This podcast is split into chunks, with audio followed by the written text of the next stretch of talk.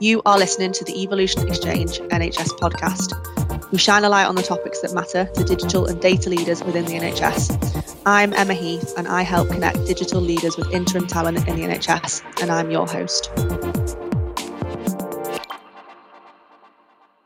The views expressed by guests are their own and do not necessarily reflect the official position or policy of their organisation.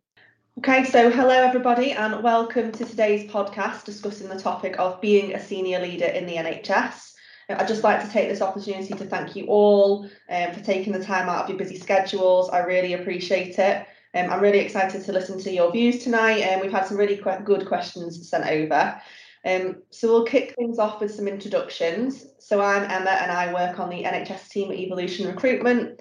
We are a Crown commercial service framework supplier who deliver interim digital, IT and tech talent into the NHS. Our purpose at Evolution is that we are committed to helping people and NHS organisations realise their potential. There are three key parts to that. Firstly, our goal is to develop deep relationships with individuals, building trust to make doing business easier. Second to that, what we do is collaborate with NHS organisations, helping them build high performing digital teams. And finally, how we do that is through curating and sharing insights into the ever evolving NHS and digital industry best practice, such as events like this podcast tonight. So that is me. So Chris, you're first on my screen. So if you could um, introduce yourself, that would be fantastic. Right, thank you, Emma. So my name is Chris Lanigan, and I work for Tees Wear Valley Foundation Trust, which is the mental health trust which serves um, County Durham, uh, Teesside, most of North Yorkshire, and the City of York. And I am Associate Director of uh, Strategy and Strategic Planning. Thank you very much, Chris. Mark, we'll come to you next. Hi, yes, I'm uh, Mark Norwood. I'm Director of Informatics at Sheffield Teaching Hospitals, which does acute and community services for Sheffield and the wider South Yorkshire area. I held a number of similar posts in other acute trusts and mental health. And uh, in the 1980s, I started out as a radiographer. So uh, before PACS, of course. Thank you, Mark. Salman, on to you next. Hi everyone, yep, I'm Salman Taher. I'm the interim deputy CDIO at Bradford Teachings Hospital NHS Foundation Trust, which is uh, an acute hospital serving the area of Bradford. Thank you very much. And last but not least, Delphine. Uh, hi everyone, I'm Delphine Fittery. I'm currently the head of informatics for Bradford District Care Foundation Trust. That's a community and uh, mental health trust covering um, the whole of Bradford, a bit of North Yorkshire as well, um, and we're currently covering some uh, children's services in the area of Wakefield. Thank you very much, everybody. Um, well, we'll just dive straight into the questions, I think. Um, so, first question to discuss is what are, in your views, the top three main qualities for a leader? So, Chris, I'm not going to pick on you first. Mark, I'm going to come around to you next uh, on this one, if that's okay. The first question was easy. yes, of course, of course, of course. Uh, uh, okay, I, I have given this a little bit of thought today because it, it'll probably depend on my mood at the time. But I, I think probably not necessarily in order, but I think getting people to believe in your vision if you can't get people to believe in what you're trying to achieve, then it, it's only going to be uphill and you're not succeeding And you might drag your organisation or your staff there, but you're certainly not going to get them there willingly and, and supportively. Uh, secondly, I think listening, and I don't just mean listening in terms of individuals. I think every, as managers, you have to be able to listen to, to your colleagues and staff, but I also think getting a sense for something when you just not got buy-in uh, and not trying to do something that's actually impossible, accepting that you know that perhaps your views prevail and getting a feel for the room, getting a feel for the organisation's appetite for something. I would say. And thirdly, yeah, I think what's quite important is tenacity. I've seen, I've worked with and seen some very impressive leaders or apparently impressive leaders in my time, and they, they've got the attributes of good speakers, bring people with them, good listeners, but when they meet difficult organisations and challenging, they, they they don't tend to last long. And I think you've got to stick with it a bit. It, it's easy to come in all guns blazing for a year, but when you actually start to deliver the things you've talked about, it, it becomes harder. So uh, they're probably the three that I, I think at the minute, I may change for my next week, uh, probably three key ones. Thank you, Mark. Um, Salman, we'll come round to you next.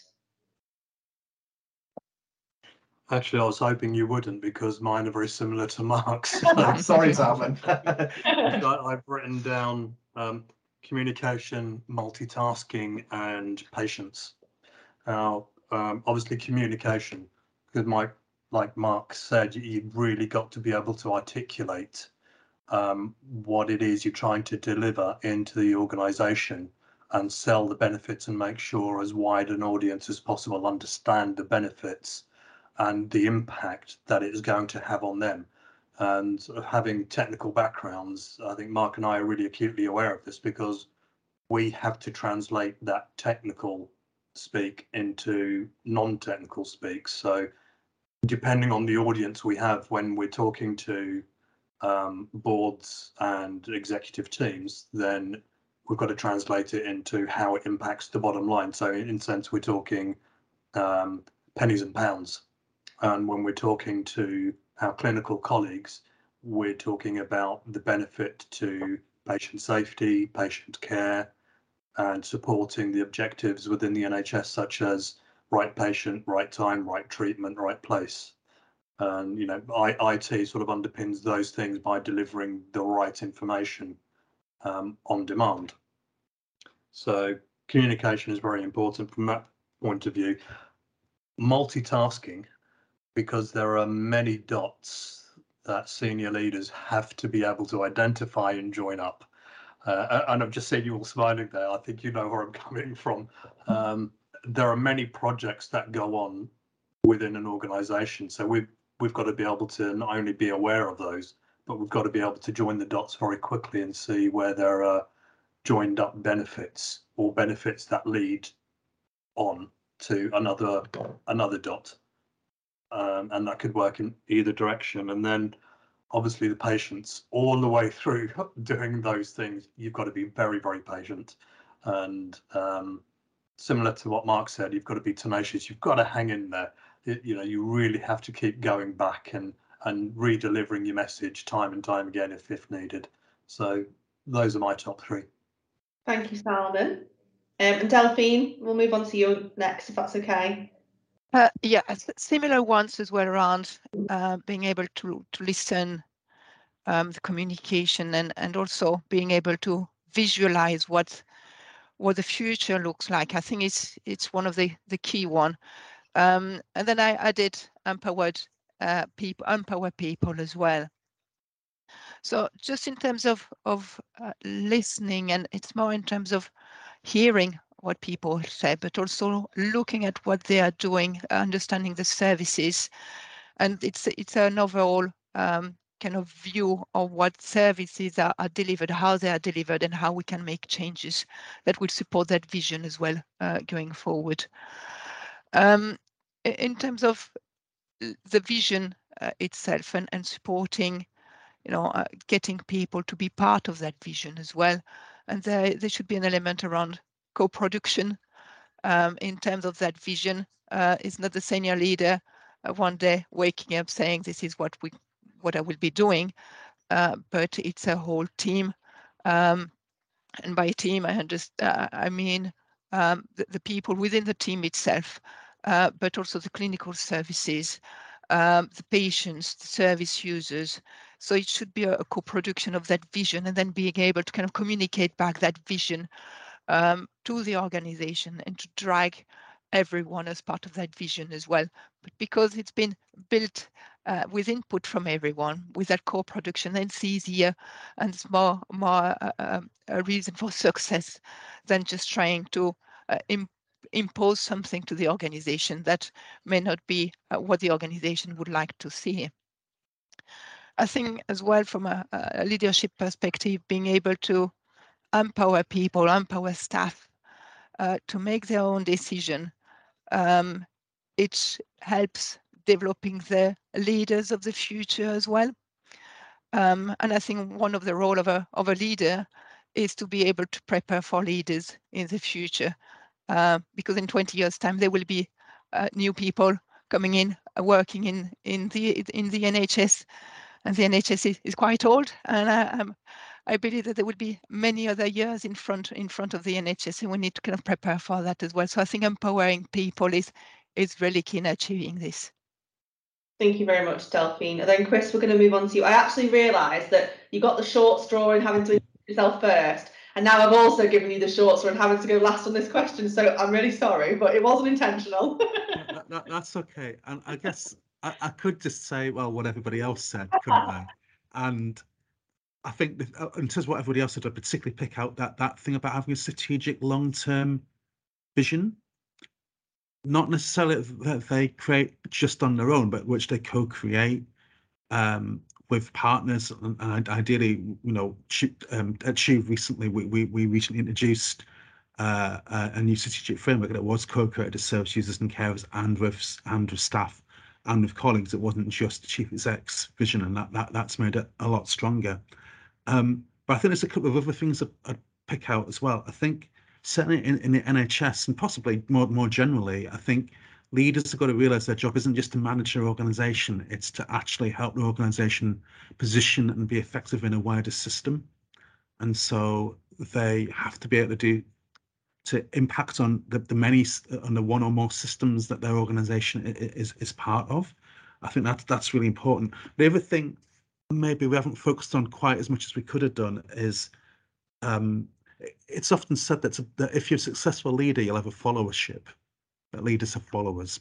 And actually, what, what is it that really creates that? And I think me fully, a lot of it is actually the the the, behave, the, the, the values and behaviors that the leader has. So I I absolutely know that there's more than one model of leadership. So you can have servant leadership or kind of charismatic or kind of big, traditional sort of big man leadership. But but whichever those you're going for, there's, there's something about you need to be consistent with your behaviors. So whatever it whatever it says on the you know the your, your organization's kind of thing about values and behaviors you you as a as a leader need to embody that.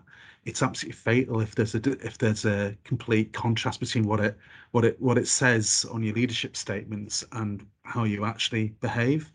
And you know i've worked in other organizations where where that divide has been apparent and it's been really really corrosive. So so i think um that integrity about actually behaving in the way that you've said the organization should behave. And you, you can do that as a charismatic leader uh, if you want. You can also do it as a kind of servant leader, but being being consistent, I think, and and not hypocritical is really really important. And for me, I'm out a bonus one. I think that's um, linked to that. I think it's really important in this modern complex world that, that leaders are open to new learning and also open to people telling them that perhaps they might be getting it wrong. Uh, one one of my favorite fairy tales is The Emperor's New Clothes, where you know the king strides through Copenhagen with wonderful suit on that everyone's told him is absolutely wonderful, but of course it's all nonsense. There is no suit, and it's a little child who says he's got no clothes on, but in a Danish accent. And um, I think all leader, lead, lead, leaders who lead by fear, or perhaps old-fashioned leaders, that's the concept they get themselves into that actually the very people they need to be telling them they're getting it wrong don't dare to do that and all sorts of dreadful things will happen. So I think I think openness and willingness to be wrong, a willingness to be challenged are really, really important leadership qualities as well. Thank you very much, Chris. You did very well then, being last. no, thank you. Um, I think that was a really kind of nice question to start start off with. So thank you, everybody. Um, so we'll move on to the second question now. So that was, do senior leaders in the NHS need technical experience slash practical experience or is strategic experience enough? So Salman, we're going to come round to you first on this one. Uh, that, that's quite an interesting one. This opens up quite a, a big conversation. Mm. Um, I, I've, I, this is my first role in the NHS. Well, I have in total, I've got about 12 years in, in healthcare overseas. And coming into the NHS, I brought a lot of strategic um, experience with me, gained in other organisations. But the culture shock was massive. Uh, the way that the NHS is structured, the, the, the different uh, paymasters that we have, the different regulators that we have, um, the amount of regulation that we have um, is, um, I think, uh, amongst the, the the most I've ever seen anywhere. So, although I've been able to bring a lot of strategic experience and adapt very quickly to how the organisation is structured, um, the practical and technical experience I've had of healthcare has helped an awful lot. So my short answer is really, having posed the question to start with, I think you need a mix of all all of those things. There, there's no, it's not a yes no type um, answer to this particular question, and I think you you really need to have a good mix and a good grounding in um, in healthcare, and you probably need a good grounding in the NHS as well. Um, this year has been tough enough without having to learn about how the NHS works. So that's how I see it. And depending on what everybody else has to say, I've, I've probably got a few more comments as well. Thank you, Salman. Um, Delphine, we'll come round to you next. Yeah, very interesting question, Salman. And um, we, well, I met Chris 12 years ago as part of a, a program called uh, Gateway to Leadership. And that's because both Chris and myself came from outside the NHS. And that leadership program uh, enabled us to learn about the NHS, how it worked. Uh, and uh, it was a, an 18 month um, program as well with different modules. And uh, that helped me um, a lot really to kind of be able to, to do my role uh, at the time, uh, which was as well a senior role as the head of service. Um, and I understand, Salman, where, where you're coming from as well, not having had probably that type of support um, as well. So for me as well, in terms of having a mixed experience around technical and, and strategic, uh, it's it's best. Um, however, I would say it depends of the role you are in as well. Uh, some people would be recruited at a very strategic level, and therefore understanding the technical element might not be relevant.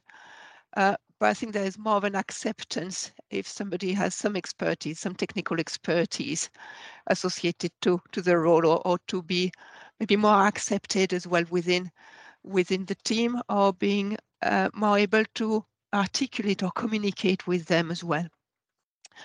Uh, and I think it's it's quite helpful to to be able to have that and, and being able to communicate with with everyone within the organization and having an area of expertise technically is is quite helpful.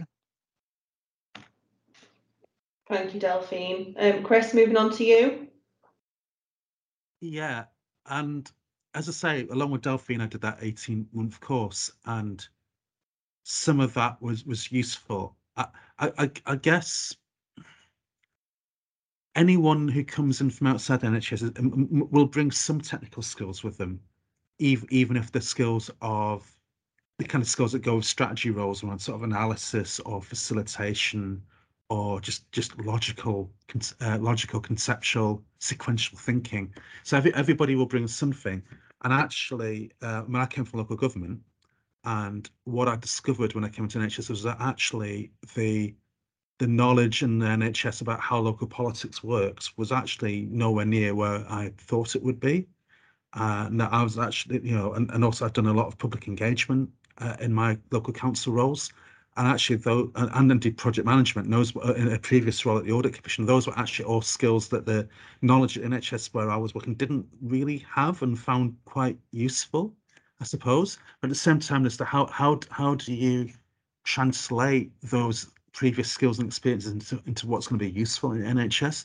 And I do think there's something about, about understanding what the clinical frontline job is, and there's different ways of, of doing that.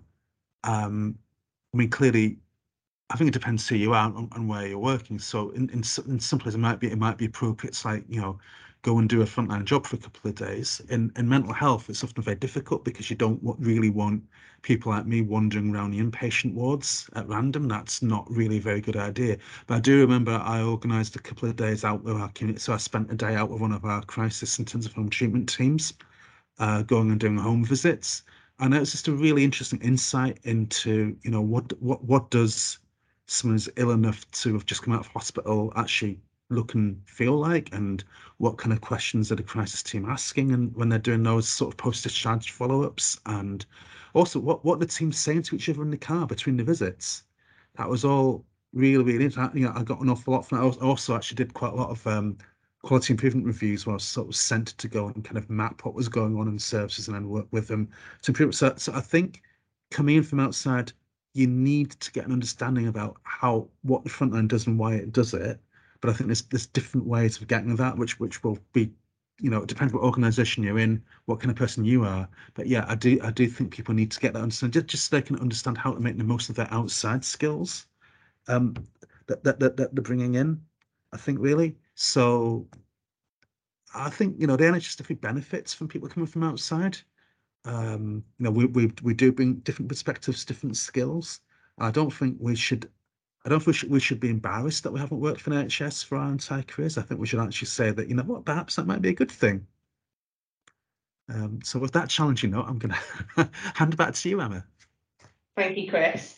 Um, well, Mark, we'll come around to your thoughts on this. I think considering kind of the way that the conversation's gone, gone, sorry, I'm um, interested to hear your thoughts because you've, you know, had a long career in the NHS. So I think your perspective will be quite interesting. So what, what do you think? On, you're on, oh. Uh, the, the dog was barking. Um, I don't think you want that on, he's got a horrible bark. Um, yeah, I haven't just worked in the NHS. Uh, I, I, I worked uh, in the private sector in software development for quite a while, about 15 years. So I've worked in and out the NHS. Uh, I suppose the first thing I'd say to Salman is just because you've worked at one trust, don't think it's anywhere like the same in any other trust. I've worked at a lot. Um, I'm working at Sheffield Teaching Hospitals for, for two years now, and it, it's quite different from where I worked previously, which was Derby and Burton uh, a number of other places and I've worked nationally and I've worked for commissioners and it, it's completely different. I think the generic stuff around commissioning and the way the money's paid and the politics at the Department of Health all permeates down the same, but the way people do it and deliver it is, is quite different. Um, and and um, I, I think having a mix of people who really understand the NHS and life uh, in it and people that are bring outside ideas is, is perfect. Uh, my own discipline, which is is information technology and business analysis type stuff, which is most of my senior roles have been in that area. Um, I think technical expertise in those areas is, is, is a significant advantage. I think where we've seen leaders work at the sort of CIO, CEO, whatever you want to call it role, who haven't got much technical background, sometimes realise they're running an operational service and they might be able to set a great strategy, but if if Mr. Bloggs, the orthopedic surgeon's computer's not working, you'll know about it. Um, and, and that was a quote really from from someone that was uh, that was uh, there was the CIO of a very large acute trust, um, uh, and he was excellent strategist, yes, as, as, as a strategist, but just struggled with really getting to grips with the, the operational challenges the organisation had, uh, as we all have, to be frank. You know, particularly large large acute trust because when something is wrong, you know about it within seconds. Um, I think particularly in IT, having technical knowledge but not NHS knowledge is not really a particular problem. I think it's slightly harder when you get higher up because of the politics and the way the NHS works and having to understand. I mean, sometimes you need to let them understand that actually there are patients at the end of this and things we do can affect their safety. But apart from that, the technology is very similar. Um, so I'd argue, certainly in my own area of expertise, that having some domain knowledge in terms of the IT is useful and probably necessary to some extent, but having knowledge of the NHS is less so. Um, but uh, you know, even within IT, there's lots of domains of knowledge. Software development is very different from service support and stuff. So, you know, you can have transferable skills. I mean, I've had the advantage that being clinical from start, I've always found it easy to navigate with our clinical colleagues because I know a lot of terminology Some of it was even in use in the 80s. And I've worked in mental health, I've worked in primary care support, and I kind of see things from all, all areas.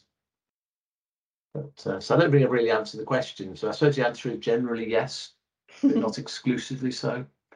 Thank you, Mark. Yeah, I think you're right. I mean, there, there's a lot of dependency there, which particular role and w- which sort of domain and, and, and sphere of influence you're, you're in.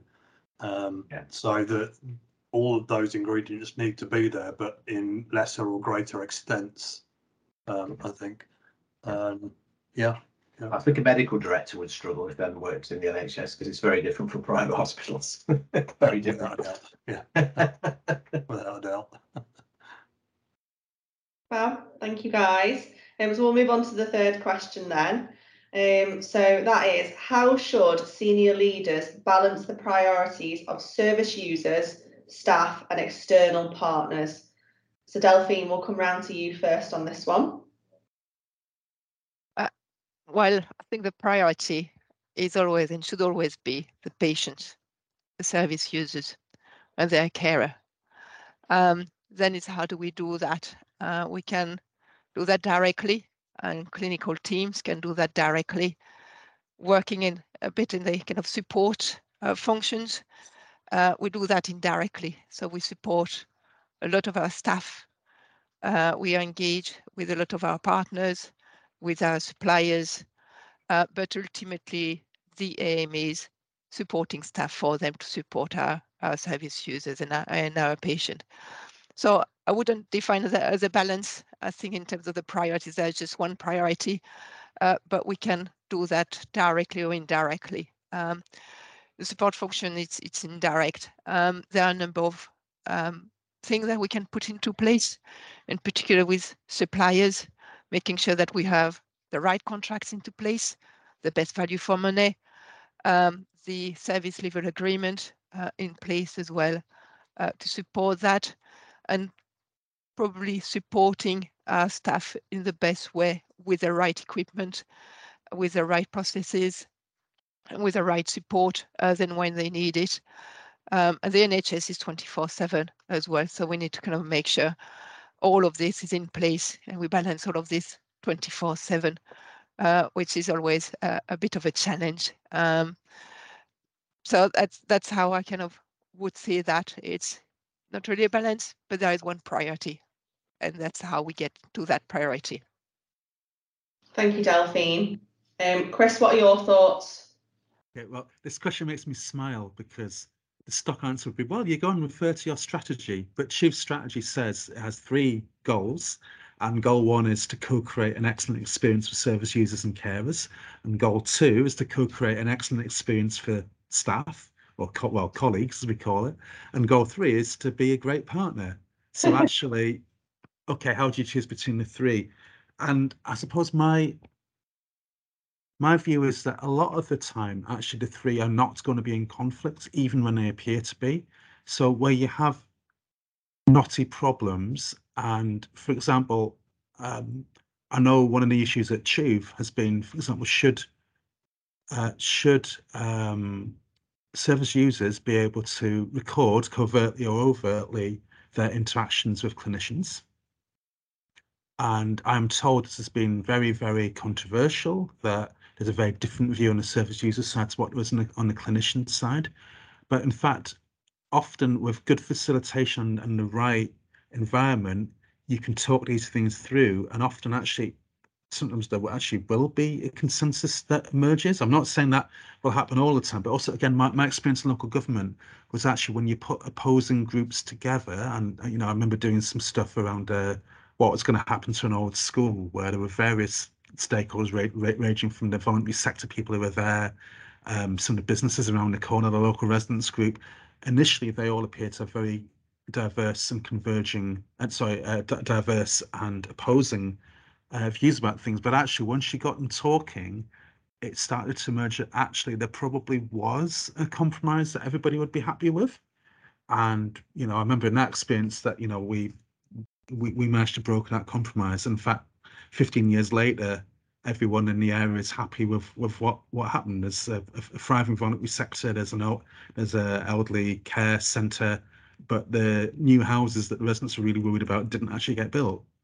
So actually, everybody ended up being relatively happy, and I think that's that that's it. We just I think rather rather than trying to pretend that these opposing views don't exist. I think I think it's better to get people in inside the tent, not outside the tent.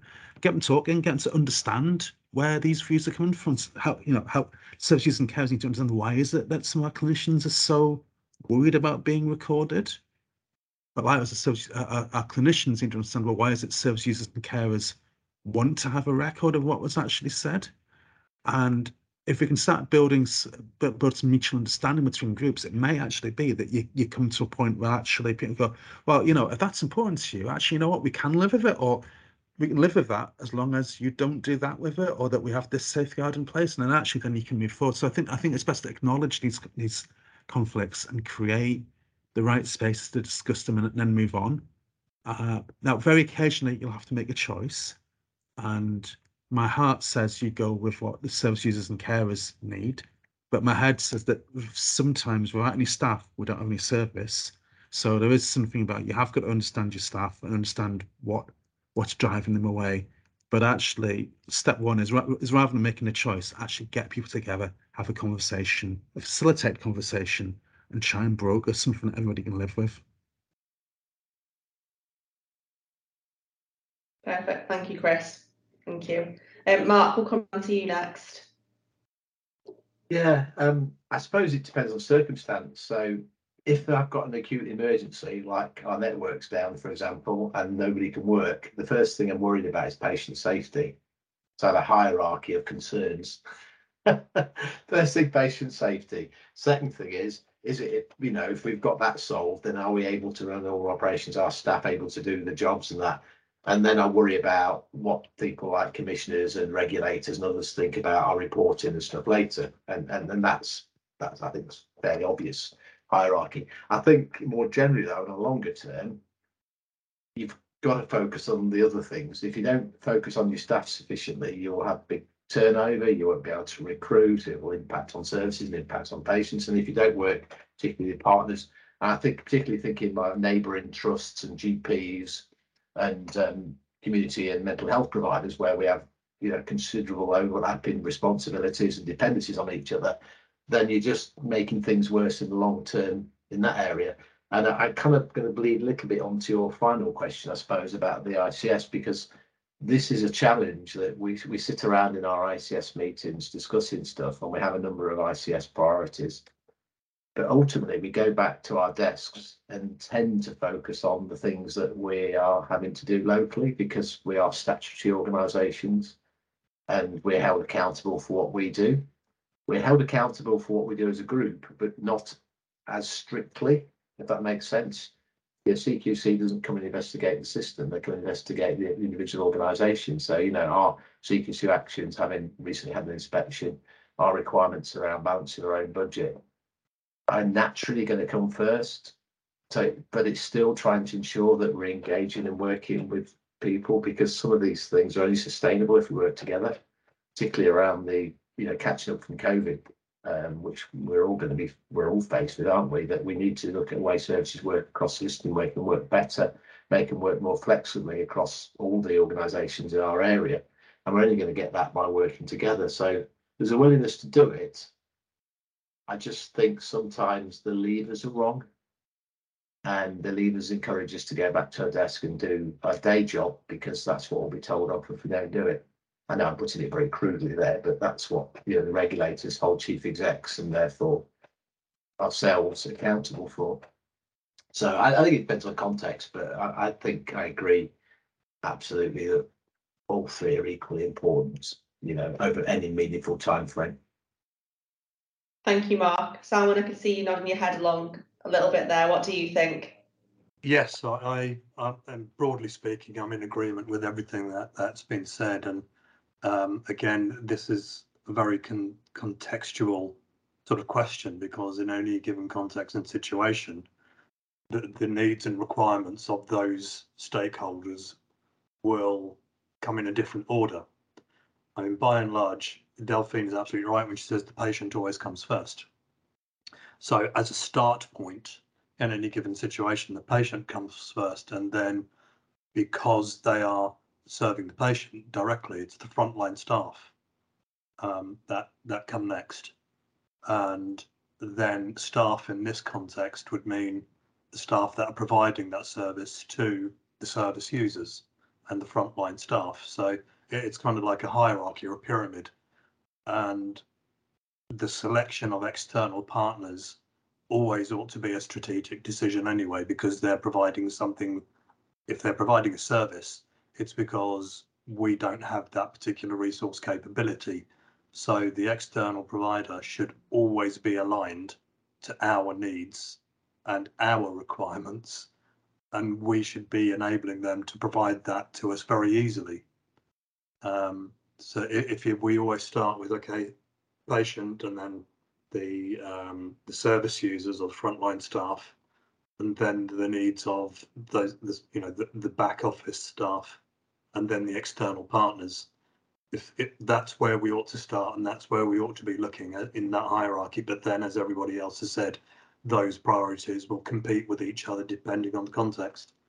That's how I see it, and um, and I think, to be honest, there are many external service providers uh, who would take advantage of our good nature and see the NHS as a cash cow and perhaps try and take advantage of the situation. And you know, I've I've been here since last September, and I've had to put a few providers in their place and remind them that they are they are service providers and they ought to be working to our deadlines in order to for us to enable the other three layers on top of them.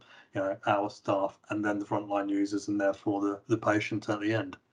Um, so yeah, it's all very contextual and and this goes back to uh, an earlier point on the first question you know this is part of the multitasking so you, you've got to be able to bounce really quickly between situations in any given context and believe it or not when i joined last september i didn't have any grey hair at all and, and now you know it's all grey and half gone I should be so lucky. Sorry. I, realised um, as I said that I've got a, my foot right in it there. I, I suppose uh, when I, we we take a slightly different take on partners because you were thinking of suppliers in the main. I was thinking of neighbouring trusts and things where you've got a codependency. Because if, say, for example, Rotherham, which is very close, his uh, ED department failed because we weren't able to help them, then would they all come to us? Um, Yeah, and we provide lots of right, yeah. services across all those other trusts. So working, but you're absolutely right with with external partners in terms of suppliers. They Yeah. do sometimes think they hold the whip hands, and Yeah. we we're not the customer, and uh, that's that's the point well made. Yeah, but you're absolutely right about the uh, the partners being other trusts as well. Um, and that's spot on. And again, that just sort of demonstrates the contextual nature of any given situation we're in. Wh- Who are the stakeholders? What are, you know? Are they an external partner? Are they another trust? Are they could they they could be um, a government organisation? You know, who are they? Uh, and what is that situation all about? So the the needs uh, then go into as as Chris said, you know, you've you've got to talk to them. You've got to tease everything out. You've got to try and reach that cons- that point where you've got the consensus and everybody is lined up on the focused issue. And if you're a mental health trust, obviously local authorities and social care organisations are absolutely critical partner because you're working hand in glove with them, aren't you? Yeah, yeah, absolutely spot on. So yeah, that uh, I think between us, we, we're kind of given a good answer and quite a strong answer to that one. Yeah, no, perfect. Thank you very There- much. there- there's always a lot to consider, and you know, we that, that's why people in the NHS suffer a lot of burnout. I think the, the burnout rate in the NHS is amongst the highest in any organisation in, in the UK. And you know that that's particularly come to the front during the pandemic, when an awful lot of people were were uh, just burning out, and we, we just didn't have enough resource to cope uh, with the additional burdens placed on us by the pandemic. And then you know Brexit, and now the Ukraine situation. So Never ended. yeah, God, yeah, I dread to think what's coming next. Let's not think about it. Let's not think about it. Absolutely. So thank you guys for that one. So we've got about 15 minutes left. Um, so we'll move on to the, the you know the next question. If we do get time, we'll we'll go on to the, the fifth one. Um, so the fourth question is what are the challenges in balancing cybersecurity with the impact on clinical staff? So Mark, I'm going to pick on you first for this one. Yeah, we could probably widen it actually and say any technical imperative really where we're required to take systems down or force everyone to reboot the PCs. And, the reason I brought this up is I was presenting to board, doing my quarterly cyber report to them, and I was just appreciating just recently, last few years, how many more patches and updates to operating systems we have to apply than we probably did five years ago. And some software companies, I think, are deliberately making their products supportable for a shorter period, so you're forced to buy the newer ones. Um, I would suggest um, and putting staff through that endless pain. You know, there's no doubt about it. You know, 24/7 services having to reboot PC and ED, even if it's on the virtual environment, is still an absolute pain in the backside when every minute counts. Um, but at the same time, the risks that we face are very real. And I think people appreciate that. And, and I was just apologising really to the board and saying, I'm sorry we have to do this. And, you know, and we do try and mitigate it. We do try and take a bit longer to test stuff because often things will be released that then suddenly your system stop working because we haven't had time to test it properly. So we're, we're, we're supposed to do things within 14 days of the patch being released, but we, we don't. We need to make sure it absolutely works first. Um, and it's just looking at what you can do to mitigate the effects. So typically we would, for example, look at whether we schedule the ED work when we put staff on in on site in ED at a quiet time, maybe midday or something, uh, and actually help them do it. Um, whereas most admin users in other areas, we'd probably just force it through and just say we haven't got enough staff to do everywhere and it's inconvenient, but it's probably not going to threaten the patient experience but it's a real challenge. And people, I do, we have a, a group called Clinical Decision Group, which is uh, mainly consultants, but some some senior nurses and other senior clinical staff, where we talk about these things, and they're very nice. And they don't give me too much of a hard time, but they do say, "Why did we have to reboot it? Why do we have to do that?" And it's I don't know the, where the balance sits because I might, you know, we, we do offer some latitude. We try and be a bit more friendly to users and not force things through and try and be more flexible, try and make sure we test to the nth degree to make sure stuff doesn't fail. But you know, if I get bitten by a cyber attack because I left too long, maybe I've got the balance right. So you don't know the right balance till afterwards. But so I'm just interested in other people's thoughts because it's uh, it's forefront of my mind, and I suspect a severe cyber attack is probably the quickest way I'll, I'll be retiring early. Thanks, Mark. Um, Chris, will come round to you next. So obviously, I'm the non-IT person in this podcast, but on the other hand, I also work in a region where one of our local authorities lost its entire uh, IT system due to a ransomware attack.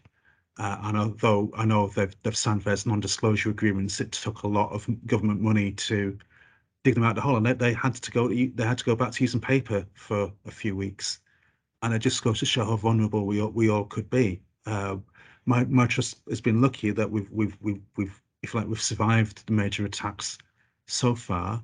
And I, the other thing, I, I I don't know how how big the wide awareness is of, of of the sheer volume and complexity of attacks. I know all of the other people on this call will, will know that, but I'm not sure if like the, the general public or even the general NHS managers appreciate how hard IT departments are having to to fend this stuff off. I just don't know if that appreciation is there.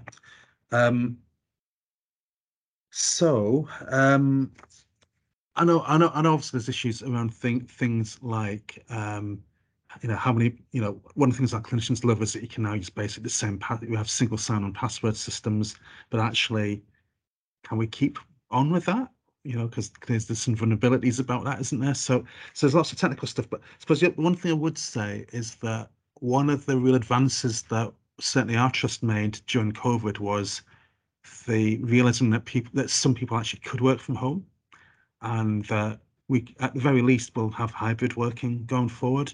Now I know there are some more traditional trusts that insist on dragging, if you like, admin and clerical people and managers into offices even during the height of the pandemic, and I would be really upset if the threat of cyber of, of, of cyber attacks was used as an excuse by old style command and control managers to insist that everybody's got to come into a physical office somewhere. I think that'd be a massively missed opportunity for the NHS in terms of increasing people's productivity for hybrid working and frankly also reducing estate costs as well.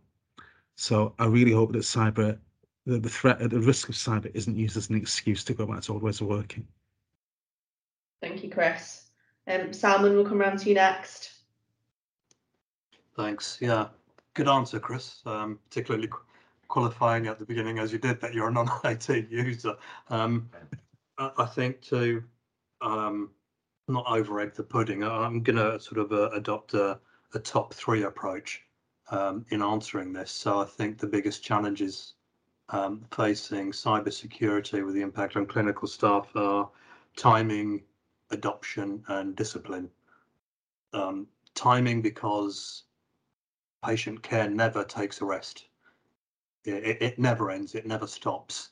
So asking clinical staff to down tools while we we perform a what we would call a routine patch or upgrade is very, very difficult and understandably upsets them because it interrupts their patient care. And um, you know it, it's just trying to find those quiet times and negotiate with them. When is your quietest time? Um, when is it going to have the least impact on on the care that you provide? And then that sort of moves on to adoption is okay having agreed a slot where we can perform some either cyber security upgrades patches or whatever it, there's also an amount of training involved in that as well so when can we arrange another time to take these you know the the, um, the the clinical staff off the ward so that we can actually train them in the usage of uh, and make them aware of good habits, you know, how to stay safe. Because it's not, you know, cybersecurity isn't only about um, securing the perimeter of the network and then securing the privileges uh, within a, a system. It, it's about enforcing good habits. So people ought to be aware that I've got to be looking out for this in an email message. Can I differentiate between a genuine email and a phishing email? Can I differentiate between an authentic website and a fake website? Can I authenticate between, you know, all these various other risks? Will I automatically know if I'm allowed to share information with this person, that person, this organization, that organization? So, you know, it, it, there's again, there's huge context to this.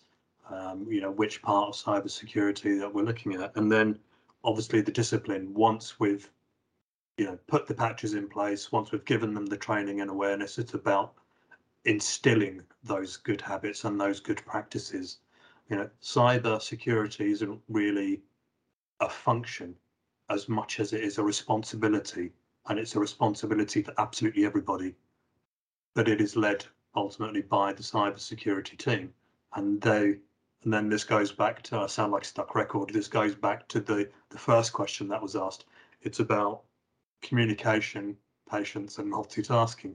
We've got to be able to do all of those things, and that's um, you know, so it kind of completes the circle there. You know, we're we're doing these things all of the time. So um, that's where I stand on that that particular issue. Um, is that timing, adoption, and discipline are, are the the major challenges um, in balancing cybersecurity with the uh, the impact it has on the clinical staff and the care that they provide. Thank you, Salman. And then last but not least, Delphine. Yeah, I think um, the WannaCry uh, attack in, in May 2017 has been a, a trigger within the NHS to kind of focus on information security, cyber security. Uh, it has some long lasting impact. Everybody who were there at the time can remember uh, that moment when it happened, moving back to BCP uh, if needed. Um, so that's really, uh, I think, triggers something within the wider NHS from a funding perspective, from a standard perspective as well. That's why the kind of cyber essential plus were first mentioned uh, for NHS organization to adopt um, it was recognized that a number of organizations were using old uh, legacy and supported system. Uh, it might still be the case, but a very small level now due to the investment that um, could happen since then. Um, and I think that was a an opportunity, I suppose, for, for NHS organization to be able to step up their cybersecurity posture in particular with dedicated resources, uh, because IT staff are not security, they are not cyber staff. Uh, a lot of them were doing security as part of their role, but not really having the skills, expertise, and knowledge to be able to do that and to be able to do that consistently, um, but more asked to deliver operationally things. Um, so I think that was a, a, good opportunity to get those um, advice, uh, those expertise um, in in within the organization. Um, NHSD, uh, NHS Digital as well have been uh, supporting organizations through training package and other things. Um, and it's to kind of be able to build on build on that as well. Uh, I think we, within our trust we have the chance of having um, only limited number of uh, electronic patient record systems. Uh, that's not the case in others. Um, when you have many systems to manage, it's more difficult. Um, so I think a, a, a, rationalization of system is one of the things to to be doing, to be looking at. Uh, less system you have to manage and less risk you have to manage as well.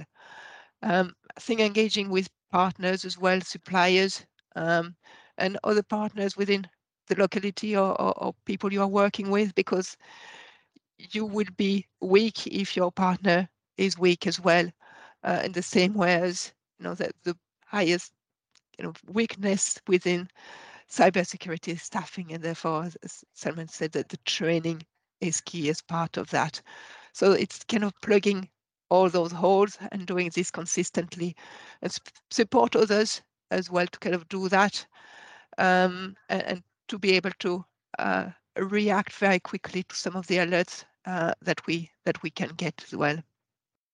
But yeah, I, th I think training is is one of the requirement that may take time from a, a, clinical perspective and why do we need to be trained?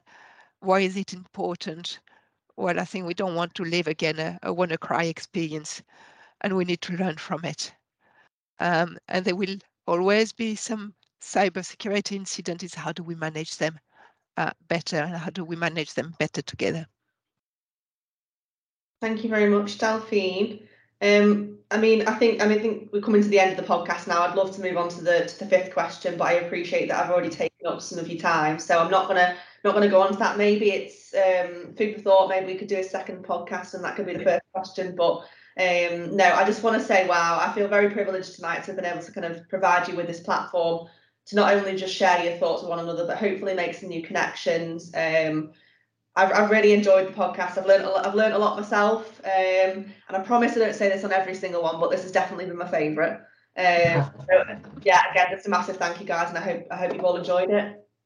Yeah, thank definitely. You. I mean, I mean, thank you. Just, just to say to Chris, because he made a very good point about hybrid work in the future, which is maybe a future subject, actually. Yeah. But I absolutely agree with him. We had over two and a half thousand concurrent remote connections out of 18,000 staff It's a huge number that we and we're still over a thousand now and it would be madness with the current pressure to try and revert back to where we were before so there's has been some beneficial things that come from it and i think that may be a future topic that uh, mm-hmm. that uh, many of us would be interested in talking about and, and lovely to meet you all